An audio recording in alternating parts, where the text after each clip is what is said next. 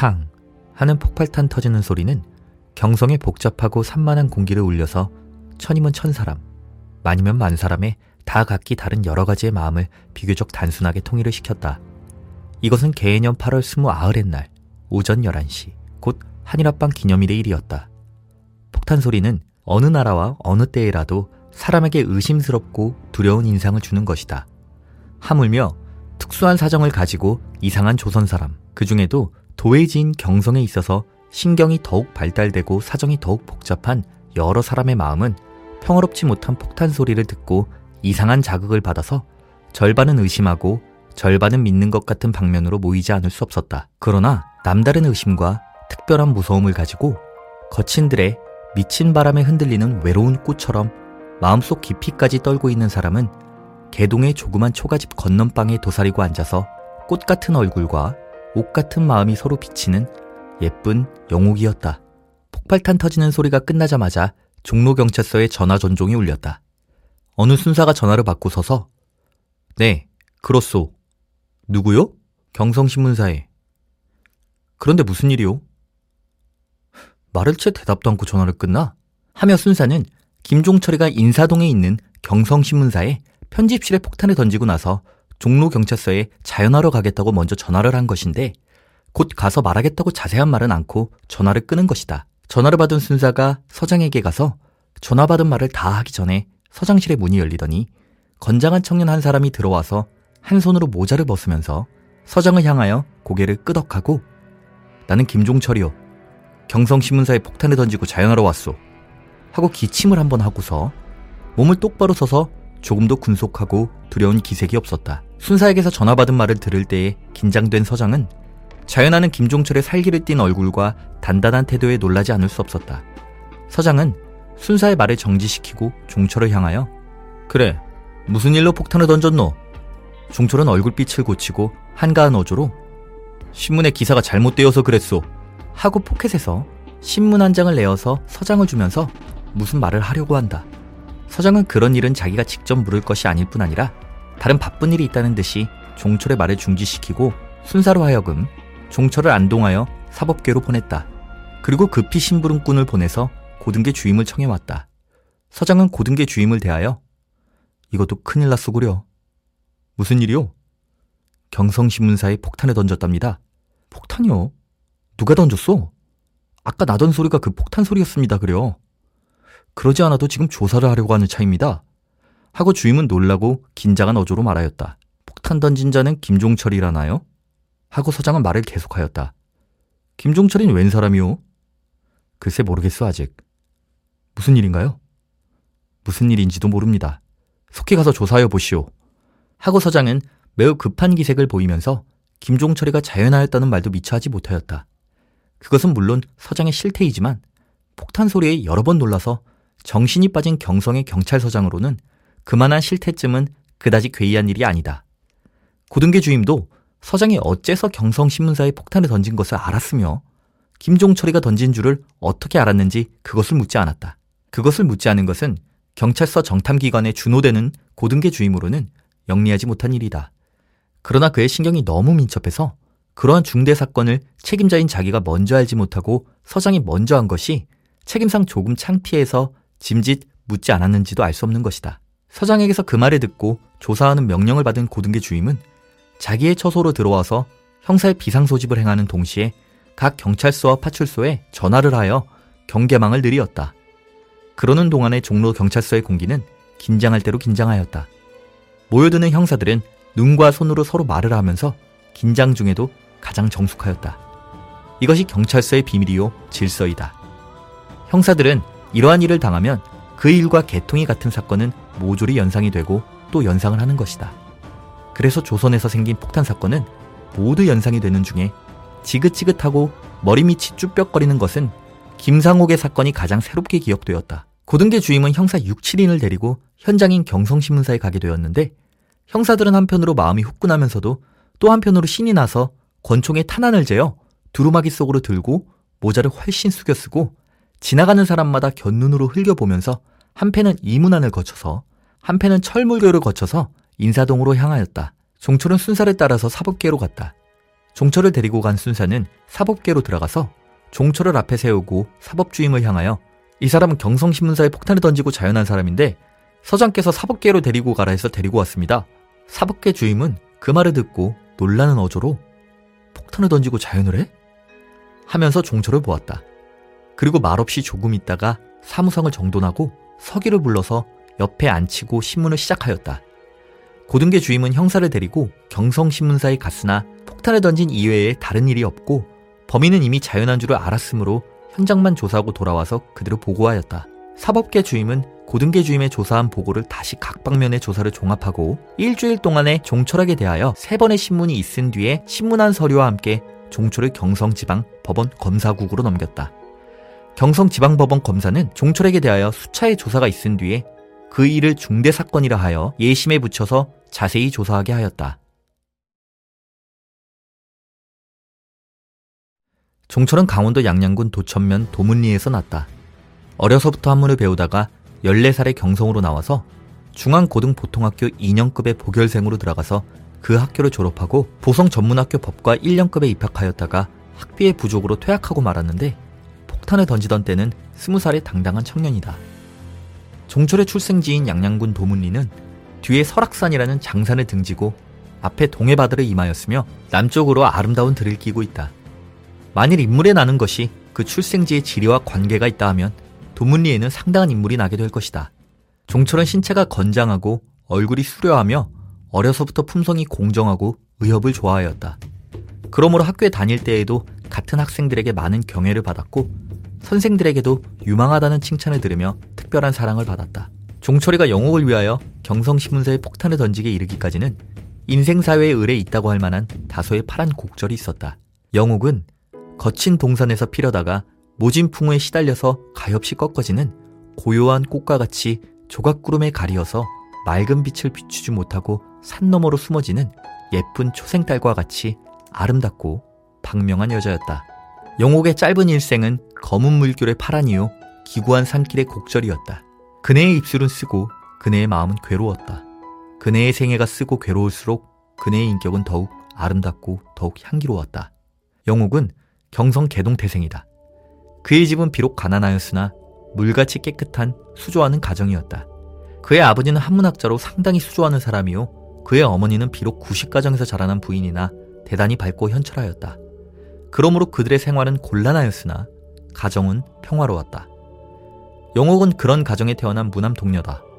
그 집의 유일한 생계는 영옥의 아버지가 동네 아이들을 모아서 한문을 가르쳐주고 훈유로 다달이 들어오는 얼마 안 되는 수입을 가지고 근근히 연명하며 지낼 뿐이다. 그래서 동네 사람들은 그를 최 선생이라고 부른다. 그러나 그 훈류의 수입으로 세 사람의 영역에 부족이 없을 만한 생활을 하기에는 너무 곤란하였다. 영옥이가 6살이 되었을 때 그의 어머니는 신경 쇠약과 영양 부족으로 시름시름 앓기 시작하더니 점점 쇠약에 빠져 아주 병석에 누워 일어날 수가 없이 되었다. 신경 쇠약과 영양 부족은 구차한 집 부인에게 흔히 있는 병이요. 더구나 현철한 부인에게 많이 있는 병이다. 그것은 구차한 집 부인은 넉넉지 못한 살림에 항상 근심으로 쌓여 있고 모든 일에 불평이 많아서 흥분되기 쉬운 까닭으로 신경이 쇠약하고 의식이 정당치 못하여 영양 부족이 되는 것이요. 더구나 현철한 부인은 자기 위의 가족, 곧 부모나 남편이나 자질들을 구호하기 위하여 자기의 자봉은 심히 박한 까닭으로 그러한 특수한 병에 걸리기 쉬운 것이다. 이것이 인생사회에 숨어 있는 견딜 수 없는 비밀한 슬픔의 하나이다. 영옥의 어머니는 최 선생에게 시집 온 뒤로 항상 구차해서 배고픈 때도 많았고 고생스러운 때도 적지 않았다. 그러한 중에도 남편 공경에 마음과 힘을 기울여서 자기에 대한 범절은 실로 참혹한 일이 많았다. 더구나 영옥을 낳은 뒤에는 영양이 부족할 뿐 아니라 어린아이를 기르기에 몹시 피로해서 여러 가지의 원인으로 그런 병에 걸리게 된 것이다. 영옥의 어머니가 병들어 누운 후로 최 선생이 손수 병구안을 하면서 어린 영옥을 구호하였으나 아무것도 없는 재료와 서툰 남자의 솜씨에서 나오는 병구안이 도저히 그 병을 치료한다든지 병안의 마음에 위안을 준다든지 할 수는 없는 것이다. 그 남편의 서툰 병구안은 도리어 그 병든 부인에게 미안스러운 자극을 더할 뿐이었다. 영옥의 어머니는 병이 더욱 침중하여 이 세상에 오래 있지 못할 것을 알았다. 그네가 가난에 쫓겨서 쓰리고 괴로운 이 세상을 떠나기에 조금도 싫을 것이 없지만 의지 없는 사랑하는 남편과 예쁘고 불쌍한 어린 영옥을 뒤에 두고는 차마 눈물과 한숨을 받아먹고 사라지는 것이다. 그러므로 죽기가 싫어서 우는 사람에게는 죽음은 웃고 오는 것이다. 병은 시각을 더해서 그네에 꺼져 들어가는 눈자위 위에는 귀신의 발자취가 보이고 휘어지다 못해 검어지면서 가볍게 떨리는 그네의 입술은 이 세상을 마지막 살해하려는 감각의 선물인 듯 하였다. 홀쭉한 최 선생과 어린 영옥이는 시름 없는 그의 앞에 앉았다. 최 선생은 부인의 병세가 위독해지는 것을 보고 하염없는 눈물을 흘리고 앉았다. 그러나 아무리 어려서부터 영리한 영옥이라도 죽음에 대한 경험이 없는 6살 된 어린아이였다. 그러므로 영옥이는 저의 아버지가 우는 것을 보고 입술을 삐죽삐죽하며 눈물만 가랑가랑할 따름이요. 저희 어머니가 죽으려고 하는 쓰리고 아픈 슬픔에 대해서는 별로 알지 못하는 것 같았다. 그의 어머니가 보기에는 자기를 위하여 우는 사랑하는 남편보다 자기의 죽음을 슬퍼할 줄 모르는 어린 영옥이가 더욱 불쌍하고 슬펐다. 죽음을 기다리는 그네는 한 손으로 우는 남편의 손을 잡고 또 한 손으로 울 줄 모르는 영옥의 손을 잡았다. 손을 단단히 잡으려고 했지만 힘이 없어 그럴 수가 없었다. 그네는 무슨 말을 하려고 하였지만 뜨거운 눈물이 솟아서 힘없는 눈을 가리고 복받치는 슬픔에 목이 메어서 말을 이루지 못하였다. 최 선생도 소리를 놓아 울었다. 영옥이도 보드라운 손으로 힘없고 차디찬 어머니의 손을 만지고 흐느껴가며 울었다. 저리고 아픈 공기로 채워진 방 안에는 한참 동안 귀에 들리는 울음소리와 마음에 들리는 울음소리와 마음에 들리는 죽음의 소리가 서로 섞여서 날 뿐이다. 그러자 해가 저물어 어두웠다. 최 선생은 정신을 차려서 등잔에 불을 켜고 영옥의 어머니도 쏟아지는 눈물을 겨우 그치고 정신을 가다듬었다.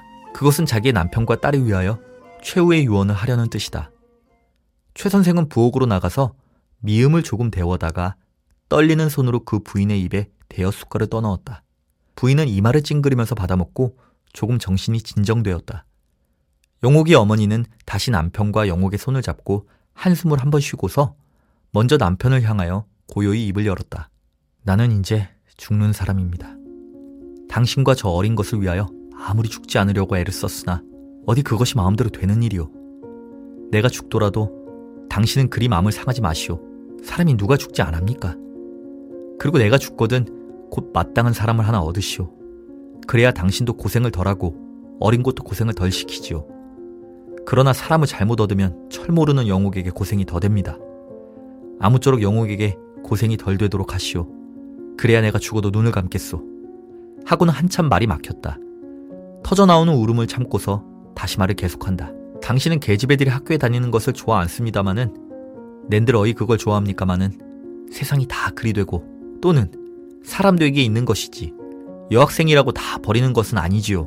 저것이 학교에 다닐만 하거든. 소매 동량이라도 해서 학교에 보내시오. 지금 학교를 졸업해야 마땅한 대로 시집을 가게 된답니다. 내 말을 헛소리 듣지 마시오. 그리고 내가 죽거든 곧 마땅한 사람을 얻으세요.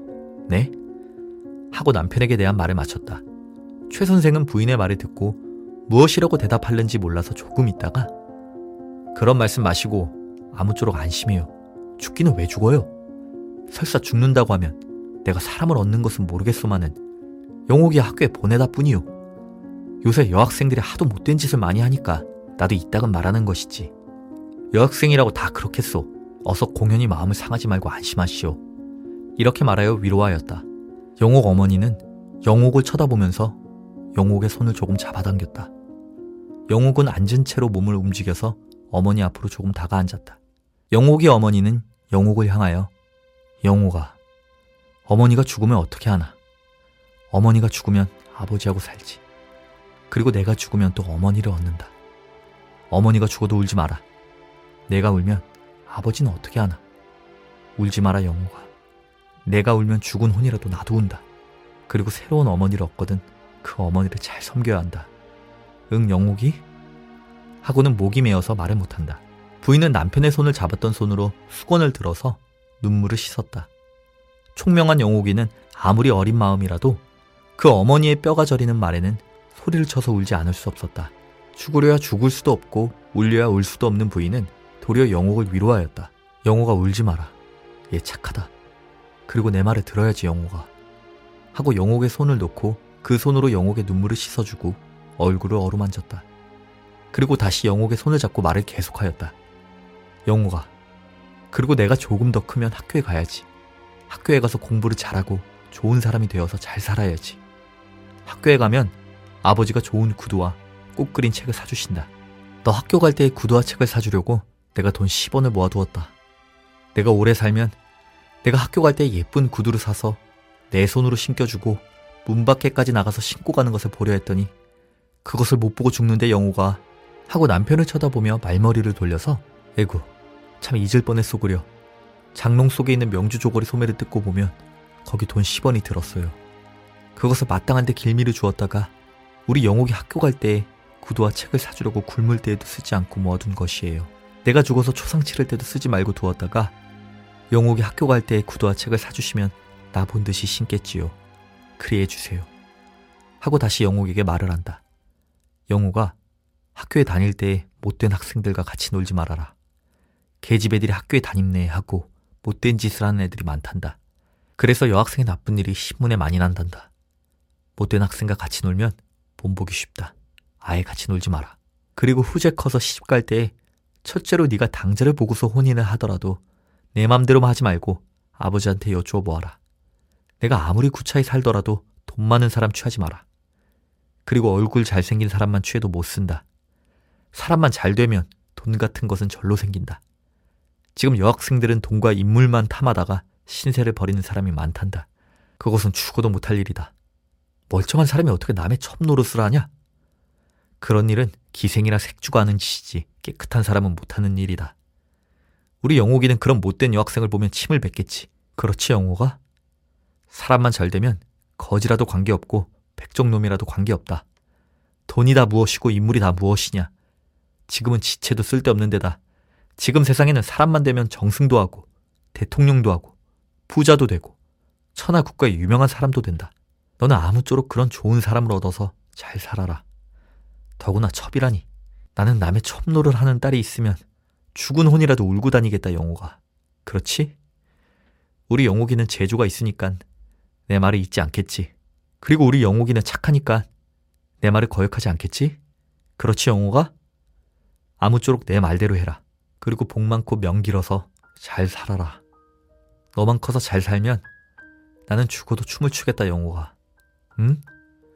이렇게 말을 그치고 영옥의 얼굴을 쳐다보았다. 영옥이는 처음에는 저의 어머니와 아버지가 하도 슬퍼서 우는 것을 보고 저도 느껴가며 울다가 저의 어머니의 말이 시작됨으로부터 저의 어머니도 적이 진정이 되고 저의 아버지도 부인의 말을 듣기 위하여 진정이 되었다. 그러므로 영옥이도 울음을 그치고 깜짝이지도 않는 눈으로 저의 어머니의 말하는 입을 보면서 그 말을 한마디도 빼놓지 않고 자세히 듣다가 영옥이는 이렇게 말하였다. 어머니, 나는 무슨 말이든지 들으면 잘 잊어버리지 않아요. 그런데 첩이 뭐예요? 차차 꺼져가는 집불처럼 더운 기운을 거두면서 견딜 수 없는 슬픔에 쌓여 백골보다도 참혹한 영옥 어머니는 무사기한 영옥의 말에는 너무도 재롱스러워서 무섭게 파리하고 타는 입술에 우는 것보다도 가엾은 애처로운 웃음이 떠돌았다. 그리고 이렇게 말하였다. 그렇지. 어른 말을 안 잊어버리고 말고. 우리 영옥이는 재주가 좋으니까. 첩은 아내를 두고 또 여편네를 얻어 사는 것이 첩이란다. 이를테면 내가 있는데 네 아버지가 또 다른 여편네를 데리고 살면 그것이 첩이란다. 그러나 내가 죽은 뒤에 아버지가 다른 사람을 얻으면 그것은 첩이 아니고 관계치 않는다. 영옥이는 그 말을 이해한 듯이 잠자코 앉았다. 영옥 어머니의 유언은 끝났다.